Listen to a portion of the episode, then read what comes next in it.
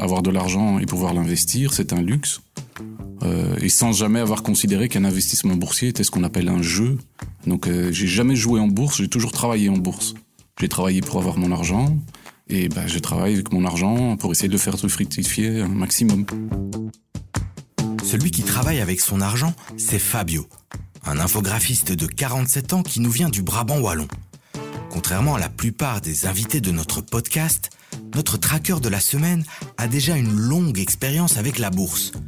Il a acheté sa première action au milieu des années 90, soit il y a un peu plus de 25 ans. 25 ans, c'est souvent le timing que les jeunes investisseurs se donnent quand ils parlent de long terme. Dans cet épisode, nous allons mesurer ce fameux effet long terme qui a permis à Fabio de multiplier par 10 sa mise de départ. Nous analyserons aussi avec l'aide d'un expert l'impact d'une telle stratégie sur vos investissements.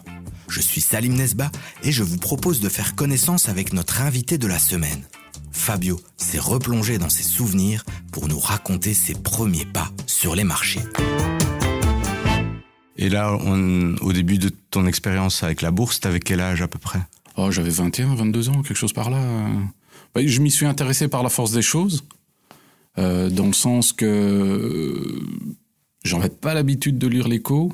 Euh, puis un concours de circonstances a fait que ben on va j'ai appris à lire l'écho, en retirer certaines informations et à me rendre compte que finalement en étant bien informé, on peut investir en ayant un, étant un peu plus sûr de soi. Voilà. Je vais pas dire qu'on a une information privilégiée, mais on j'ai je me suis rendu compte que je pouvais agir un peu anticipativement par rapport à d'autres personnes qui ne lisaient pas le journal, par exemple. J'ai toujours travaillé euh, avec mon argent, avec l'argent que j'avais pas besoin d'en avoir en disponibilité immédiate. C'est-à-dire, c'est de l'argent où je me dis, voilà, cet argent que j'ai là, cette somme d'argent-là, euh, j'ai un horizon d'investissement qui était relativement longue. Euh, et donc, du coup, je vais pas dire que je comptais pas sur cet argent-là, mais je me dis, je peux accepter un risque que l'argent que j'ai investi aujourd'hui perde, euh, perde de la valeur, quoi. Euh, parce que les investissements à court terme, d'abord, il faut avoir le cœur bien accroché. Euh, ce sont, en tout cas, moi, j'estime souvent des secteurs d'activité qui sont très volatiles. Et donc, à partir du moment où on investit dans des secteurs pareils, il faut accepter de, perdre. C'est pas, c'est pas toujours gagnant, vais-je dire, au niveau d'investissement. Moi, je me rappelle qu'en tout cas, mes premiers investissements, et c'est un souvenir que j'en ai qui est quasiment impérissable, j'avais investi en tant jeune dans Walibi. Walibi, à l'époque, était coté en bourse de Bruxelles. Et euh, sans connaître euh, les, les tenants et les aboutissants financiers, j'avais investi là-dedans parce que je me rappelle qu'à l'époque, ils allaient agrandir le parc de je sais plus combien d'hectares.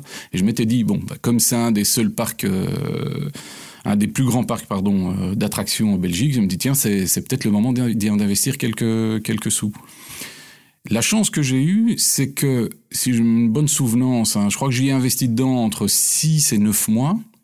Et c'est à ce moment-là qu'un groupe américain qui à l'époque s'appelait Six Flags avait racheté les parts de la famille Meus, je crois qu'elle s'appelait, ou de Meus, un truc comme ça. Et, euh, eh ben, j'ai fait un de mes meilleurs coups parce que euh, je crois que j'ai doublé mon investissement en moins d'un an, quoi. Donc à l'époque, je me rappelle, c'était 100 000 francs, donc 2500 euros, qui, qui, qui s'était transformé en 5 000 euros en moins d'un an. Mais ça, c'est de la chance. C'est de la chance, oui et non, dans le sens que oui, euh, je m'attendais pas à ce que ce soit racheté par un groupe américain, mais d'un autre côté, j'étais parti sur cette idée-là. Ils vont agrandir le parc, il va y avoir plus grand chiffre d'affaires, donc potentiellement un plus grand bénéfice. Quoi. Donc j'ai vraiment fait cet investissement sur le long terme.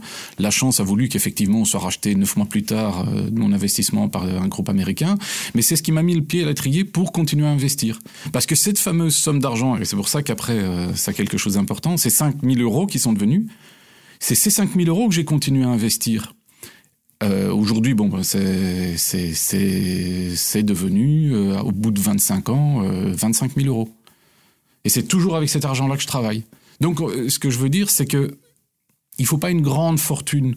Euh, il faut partir petit et être attentif, saisir des opportunités, euh, mais c'est pas toujours positif. Dans ton historique, il y a aussi un moment où il faut aussi apprendre à être patient quand, quand ça va pas. Exactement. Et donc là, tu nous as raconté la belle histoire euh, qui a fondé ton portefeuille, mais il y a une mauvaise histoire. Voilà, la mauvaise histoire, celle-là par contre, euh, s'appelle Nirstar, qui à l'époque était présenté comme un futur champion mondial euh, de la transformation du nickel. euh.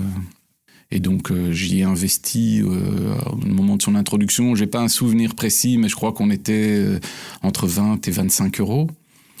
Et bah, aujourd'hui, euh, je crois que si ça vaut 0,25 euros, c'est beaucoup quoi. Donc, euh, et ça, c'est un investissement aussi de 2500 euros.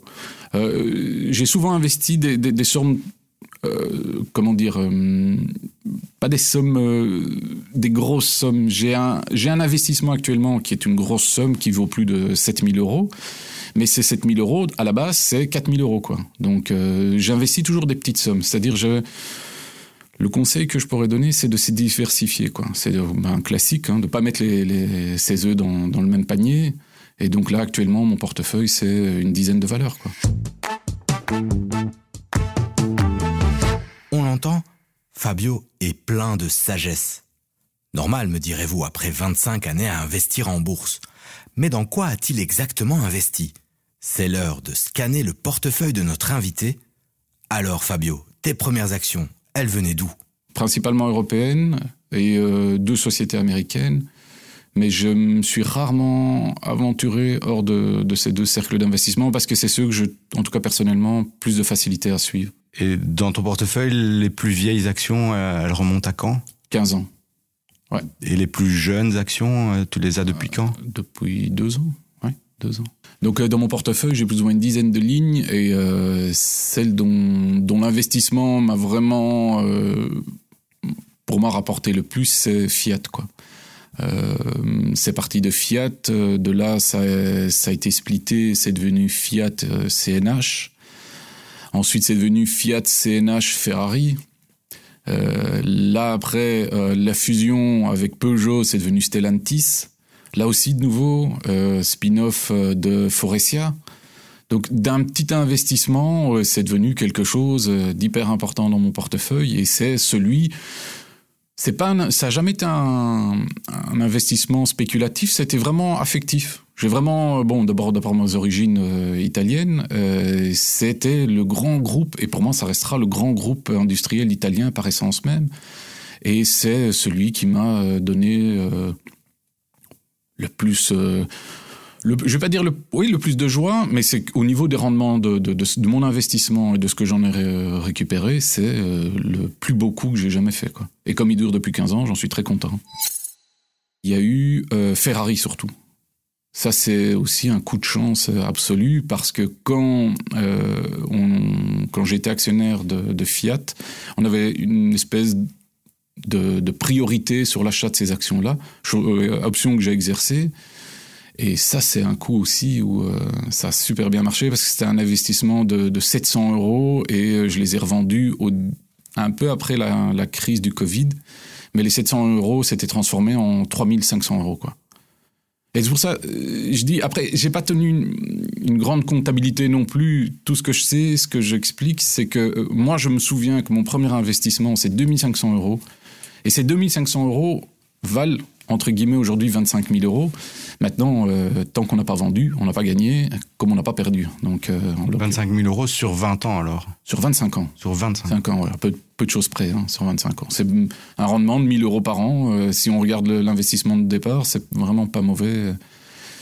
Mais je me considère pas comme un investisseur euh, frénétique. C'est-à-dire, je- en bon père de famille, je pars toujours sur euh, l'investissement que je fais, je le comprends. Euh, je l'ai fait une fois avec une biotech euh, suivant le conseil d'un d'un ami. J'y connaissais absolument rien, ni dans la société, ni dans ce qu'elle faisait. Euh, bon, j'ai pris un petit risque parce que c'était euh, c'était aussi 2500 euros, je me rappelle à l'époque, c'était 100 000 francs. Donc, euh, donc je parle toujours fin des années 90. C'est des investissements qui m'ont marqué parce que euh, ce sont des choses où, euh, quand on n'a pas de prise dessus, je me suis toujours dit, je le referai plus. Parce que cette fameuse société biotech qui s'appelait Biochem Pharma à l'époque, je me rappelle, c'était des, des, des fluctuations quotidiennes de, que, Qu'après coup, quand on a investi dans le Bitcoin, on rigole aujourd'hui, hein, mais à l'époque, c'était des amplitudes de plus moins, de plus 10%, le lendemain moins 10%, euh, et donc des fois, c'était basé sur rien, sur des rumeurs, sur le truc. Je l'ai fait une seule fois. Je pense pas que j'ai dégagé beaucoup de bénéfices là-dessus, parce que ça m'a pris quand même deux ans pour récupérer euh, ma mise, et j'ai pas tout récupéré. Mais je me rappelle qu'après, ça a été racheté par une société qui s'appelait Shire Pharmaceutical, qui était une boîte anglaise ou canadienne, je me rappelle plus très bien euh, la boîte qui l'avait racheté. Mais je suis juste revenu dans mes frais, mais je me suis dit, plus jamais ça, quoi. Plus jamais. Parce là, que... là, encore une fois, c'est la patience. Toujours. quand quand tu es confronté à des chutes de 10%, tu parlais, euh, donc toi, tu te dis toujours d'emblée, ben, ça, ça va remonter, donc je vais attendre. Oui, mais comme euh, je l'expliquais un peu avant, dans le cas de Nirstar, ça s'est jamais vérifié. Donc après, des fois, il faut aussi savoir prendre, comme on dit, sa perte, quoi. Il faut se dire, bon, ben voilà, euh, j'ai perdu 50%, je m'arrête à ça. Il faut pas s'entêter à se dire, tiens, euh, dans le cas de Nirstar, c'est quelque chose de très particulier parce qu'après, bon, il y a Trafigura qui revient. Enfin, c'est ça, on peut, enfin, je pense qu'on a même écrit des livres là-dessus. ce sont des choses sur lesquelles on n'a pas prise. Et, euh, et, donc, bon, ben, soit on prend sa perte, soit voilà, on accepte de perdre définitivement. Bon, ici, dans le cas de Nirstar, j'ai accepté de perdre définitivement tout ce que j'ai même si c'est encore sur une ligne de, mon portefeuille d'investissement, hein, mais j'ai plus espoir de récupérer mon argent, ça c'est acquis. Euh. Donc on comprend bien que il y a de l'analyse, mais peut-être ce qui vient d'abord, c'est de l'affectif par rapport à tes choix. Dans mon cas personnel, de l'affectif et surtout, je dis, je répète, c'est comprendre donc on investit. Euh, moi personnellement, euh, si je comprends pas trop le business, ça me plaît pas quoi. Donc là pour l'instant, euh, c'est très simple dans mon portefeuille, le gros investissement que j'avais, c'est dans Aoul Deleuze. Voilà, je comprends très bien dans quoi ils travaillent quoi. Euh, maintenant, Aoul Deleuze, dans le cas pourquoi je reste dans cet investissement-là, ils ont leur filiale Bolcom qui potentiellement peut être cotée en bourse. Euh, d'expérience, comme je sais, quand il y a un spin-off ou bien quand il y a une introduction en bourse d'une division d'une société, mon expérience d'investissement m'a montré que c'est quasiment toujours payant. Toujours, toujours, toujours. En tout cas, dans mon cas personnel, ça l'a été, quoi. Que pense notre expert maison de la stratégie de Fabio? Pour Kevin Jacobs, analyste à la revue L'Investisseur, notre invité de la semaine affiche un rendement impressionnant sur 25 ans. Alors si on parle juste de rendement de 900%, évidemment que c'est impressionnant pour, pour chaque personne euh, qui voit ce rendement. Maintenant, il faut bien comprendre que c'est sur 25 ans, donc c'est une longue période. Et donc, si on, replace ce rendement sur, sur une échelle annuelle, ça fait un rendement de 9 à 10% environ par an. Alors, sur, la, sur ces 25 dernières années, 9 à 10%, c'est un très beau rendement. Si je regarde par exemple le DAX, l'indice, l'indice phare allemand, je pense que sur les 25 dernières années, il a plus ou moins triplé. Si on se place sur le, rendement des, bourses américaines, on, se rapproche un peu plus. Un S&P 500 fait plus ou moins x8 sur, sur la même période, hors dividende. Euh, donc voilà, c'est un très beau rendement qui n'est pas non plus exceptionnel si on se replace sur une, sur une, euh, sur une période de 25 ans. Maintenant, c'est clair qu'il euh, il va pas pouvoir avoir du 9 à 10% euh, chaque année, même pendant les, 25 prochaines années, même si, si je lui souhaite, évidemment. Et par rapport à cette stratégie de y aller par petits paquets, de faire un peu ses choix euh, de manière méticuleuse, c'est quelque chose qu'on peut conseiller aux jeunes Tout à fait. Le fait de répartir les, montants investis en, plusieurs petits montants, alors par petits montants, il faut, il faut relativiser, hein, parce qu'il euh, parle de 2500 euros. Pour certaines personnes, c'est énorme, pour d'autres, c'est pas assez. Je préfère parler en pourcentage du, portefeuille, c'est plus représentatif. N'allez jamais mettre 50% de votre portefeuille dans, dans, un seul titre, mais répartissez, euh, allez, je vais dire 5 voire 10% grand, grand maximum de votre portefeuille dans, une seule valeur au moment où vous investissez. Et si jamais cette valeur bah, grimpe euh, dans, le futur, ce, qui serait logique au final euh, sur plusieurs années, eh bien rééquilibrer un peu si cette position occupe maintenant 20% de votre portefeuille, par exemple.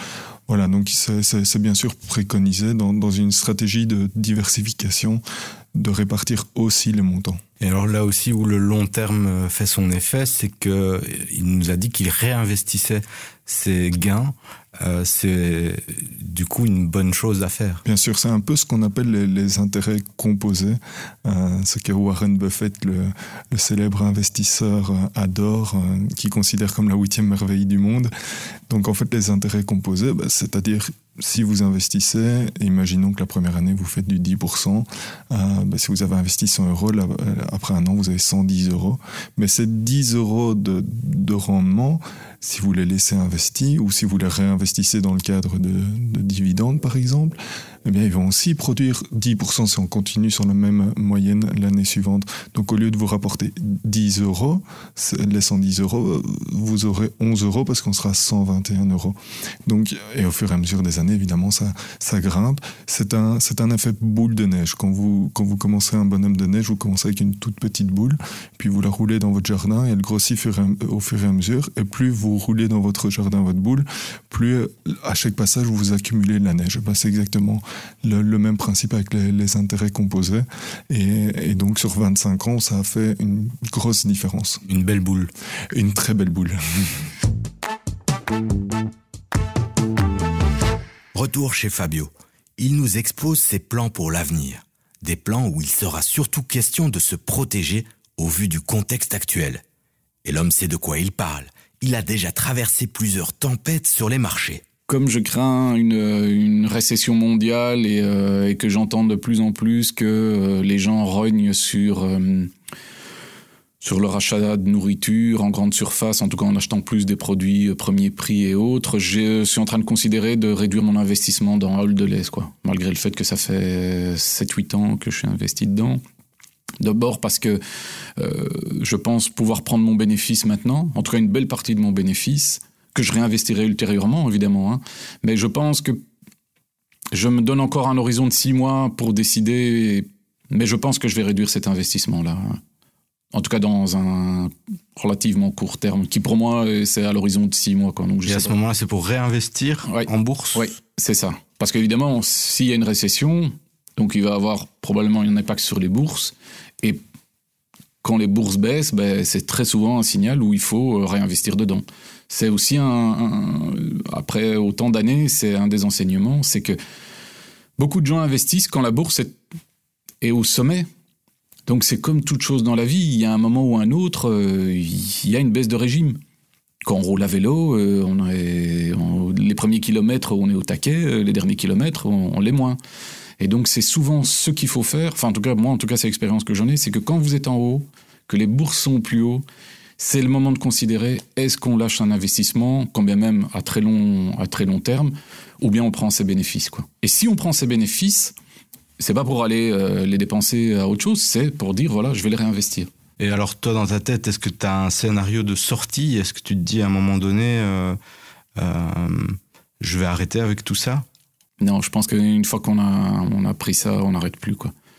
On n'arrête plus parce qu'en fait, on se rend compte que finalement, c'est une gestion de bon père de famille. À partir du moment où on considère son argent, euh, je vais pas dire comme euh, quelque chose de matériel parce que c'est, on, le touche plus l'argent, mais comme quelque chose d'important sur lequel on sait ce que ça représente comme travail. Vous êtes parti, euh, vous êtes parti pour pour toujours quoi. Oui, c'est ce que tu disais au début. Tu disais moi, je n'investis pas, je fais travailler mon argent. Je travaille en bourse. J'ai pas, j'ai pas la sensation que j'ai investi beaucoup d'argent. Je, pars sur cette idée-là. Dans mon calcul à moi, c'est 2500 euros, quoi. Je ne vais pas dire, allez, j'ai peut-être été jusqu'à 5000 de ma poche, mais les 25 000, j'ai, j'ai pas la sensation que c'est 25 000 euros qui m'appartiennent. Ça, c'est complexe à comprendre, mais j'ai pas cette sensation que, euh, je vais pas dire que c'est pas de l'argent que je mérite, hein, parce qu'après, il faut quand même euh, investir. Et euh, c'est quelque chose qui est, comment expliquer ça? C'est pas quelque chose de tangible. Je le considère pas comme euh, de l'argent qui est sorti de ma poche. Je considère pas 25 000 euros comme argent euh, qui est sorti de ma poche. Mais est-ce que tu te dis, donc là c'est x10 en 25 ans, est-ce que tu te dis dans 25 ans tu seras à 250 000 euros investis Peut-être pas 250 000, mais 50 000, oui. Donc tu doublerais euh, dans, 20 ans J'y crois dur comme fer. J'y crois dur comme fer parce qu'en fait ça s'appelle aussi le progrès. Hein. le, le, monde va pas s'arrêter demain, ça c'est un fait. Euh, ce qui s'est passé avant, ben, souvent se répète, des fois dans des cas malheureux, mais l'histoire se répète très souvent. Oui, et dans ton cas, Fabio, la bourse, ça a pas mal changé en 25 ans. on, on parle encore de cette époque où les ordres boursiers se passaient par fax. Mais est-ce que tu as gardé de cette époque des réflexes old school? Parce que moi, quand j'entends les jeunes qui viennent à Tracker, euh, souvent c'est j'achète l'action, euh, j'y pense le matin et je l'achète l'après-midi avec mon téléphone. Quoi. Non, ça, j'ai vraiment pas un réflexe comme ça. Non, j'ai pas ce réflexe-là. J'ai vraiment un. J'ai rarement investi sur un coup de tête. Ça m'a très souvent pris euh, plusieurs semaines, voire plusieurs mois avant de le faire, en pesant le pour et le contre, mais j'ai rarement fait un investissement comme ça sur un coup de tête, si ce n'est cette fameuse euh, Biochem Pharma euh, conseillée à l'époque par quelqu'un, mais euh, c'est quelque chose que j'ai pas renouvelé. C'est pas un truc que j'ai fait parce que euh, on- et c'était un, je me rappelle à l'époque, il dit investis là-dedans, tu vas voir au bout d'une semaine, tu doubles ta mise. Alors là, c'est rien passé de tout ça quoi. Et ça a été un- une leçon de vie. Je l'ai plus jamais fait. Moi après, je pense que je suis quelqu'un de pondéré, la tête sur les épaules, donc euh, je fais pas des choses comme ça sur un coup de tête, mais euh, non non, j'ai pas, j'ai pas ce réflexe-là. Je pense que j'ai encore l'effet, alors je vais dire l'effet fax. Alors pour les plus jeunes, le fax, c'était un instrument qu'on utilisait il y a une quinzaine d'années pour s'envoyer des, des papiers à distance. Exactement. C'était euh, avec un bruit très caractéristique. euh, Relié à ta ligne téléphonique. hein. Exactement. Exactement. Vous deviez vérifier. Vous aviez un espèce de bordereau de réception. Si vous n'aviez pas le bordereau de réception, il fallait attendre, essayer. Non, non, c'était une autre époque. hein. C'était avant PDF et tout ça. Oh, c'est bien plus loin. C'est là du coup que je me rends compte que j'ai pris quelques années quand même. Fabio a encore une chose à vous dire. C'est l'heure de la traditionnelle question au tracker de l'écho, notre groupe Facebook qui réunit déjà plus de 2400 investisseurs. J'ai une question pour les trackers de l'écho. Comme j'hésite à investir dans IBA, je voulais savoir si d'autres auditeurs avaient cette euh, valeur en ligne de mire. Et si oui, pourquoi? Et sinon, pourquoi? Pour répondre à Fabio, je vous invite à rejoindre notre groupe Facebook Les Traqueurs de l'écho ou à nous envoyer un email à l'adresse podcast at l'écho.be. C'était Salim Nesba pour Tracker, le podcast de l'écho qui raconte et rencontre les jeunes et moins jeunes investisseurs, une émission réalisée par Nicolas Baudou et Julie Garrigue. Abonnez-vous à notre podcast sur vos plateformes préférées et partagez cet épisode s'il vous a plu. Nous, on se retrouve la semaine prochaine pour le 19e épisode de la série. Et si vous voulez vous retrouver derrière le micro en notre compagnie, il suffit de nous envoyer un email, toujours à l'adresse podcast at.